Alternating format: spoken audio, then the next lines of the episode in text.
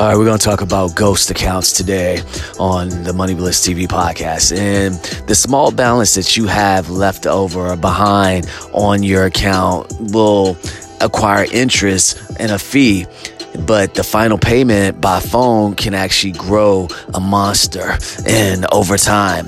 And what this is considered as a default on the APR and the interest that's getting rolled out. So when you're looking at these ghost accounts or closed accounts, it's the interest that you're getting generated between the time the bill is issued and your payment was received. It can, excuse me, it can be kind of hard for you to do and a little confusing, but it is very possible to go ahead and ghost these credit card accounts.